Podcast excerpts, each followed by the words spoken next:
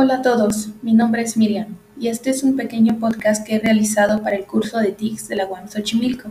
Hablaré sobre los loros nuca amarilla y cabeza amarilla respectivamente. Espero que les guste.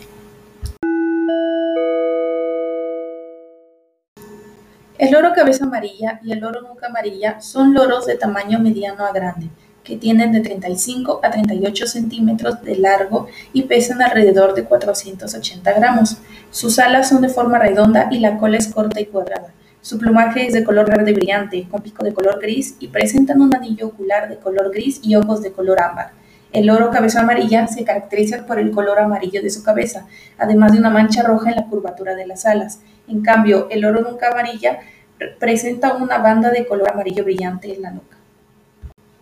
El loro cabeza amarilla se distribuyó originalmente en México, Belice, al este de Guatemala y noroeste de Honduras. En México, la especie se encontraba en la vertiente del Pacífico, desde la costa de Jalisco hasta el sur de Oaxaca, mientras que en la vertiente del Golfo se encontraban desde el este de Nuevo León hasta el oeste de Campeche.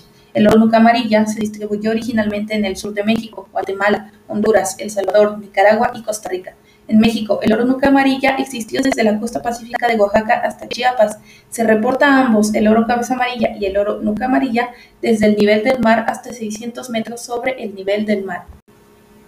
Las observaciones sobre la dieta del loro cabeza amarilla demuestran que se alimenta principalmente de semillas de árboles característicos del bosque tropical subcaducifolio. Existen pocos detalles acerca de la dieta del loro nuca amarilla, aunque algunos elementos de su dieta incluyen semillas y frutos de la región. La principal amenaza del loro cabeza amarilla y del loro nuca amarilla ha sido la captura de pollos adultos para el comercio ilegal a Estados Unidos. Tan solo el loro nuca amarilla fue la especie más decomisada a lo largo de la frontera entre Estados Unidos y México, con 648 ejemplares confiscados durante 1990-1993. La segunda especie más decomisada fue el loro cabeza amarilla, con un total de 542 ejemplares confiscados. El loro cabeza amarilla ha sido la especie más asegurada en Estados Unidos durante el periodo de 1992 al 2005. Bien, la segunda amenaza a las poblaciones silvestres del loro cabeza amarilla y del loro nuca amarilla es la pérdida y fragmentación del hábitat. En una reciente evaluación del estado de conservación del loro cabeza amarilla, se estima que quedan solo 73.984 kilómetros cuadrados de hábitat disponible en su área de distribución, donde solo 20.138 kilómetros cuadrados corresponden al hábitat óptimo para la reproducción de la especie. Para el caso del oro nuca amarilla, la zona costera de Chiapas ha sido fuertemente impactada por las actividades humanas, con amplias áreas cubiertas por plantaciones de café y otros cultivos. Así se estima que actualmente solo se mantienen 11.600 kilómetros cuadrados de hábitat disponible para el oro nuca amarilla en los estados de Oaxaca y Chiapas. Debido a la fuerte presión humana sobre las especies, se estima que el oro nuca cabeza amarilla ha sufrido un declive de más del 70% de la población silvestre desde 1970.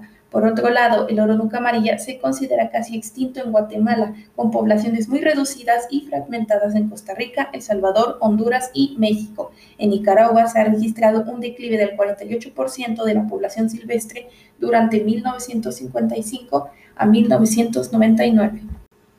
Bien, con esto doy por concluido este primer y único episodio sobre el loro nuca amarilla y el loro cabeza amarilla. Cuiden mucho a los animales, amigos, no contribuyan al tráfico ilegal de estas especies y nos vemos luego. Que estén bien.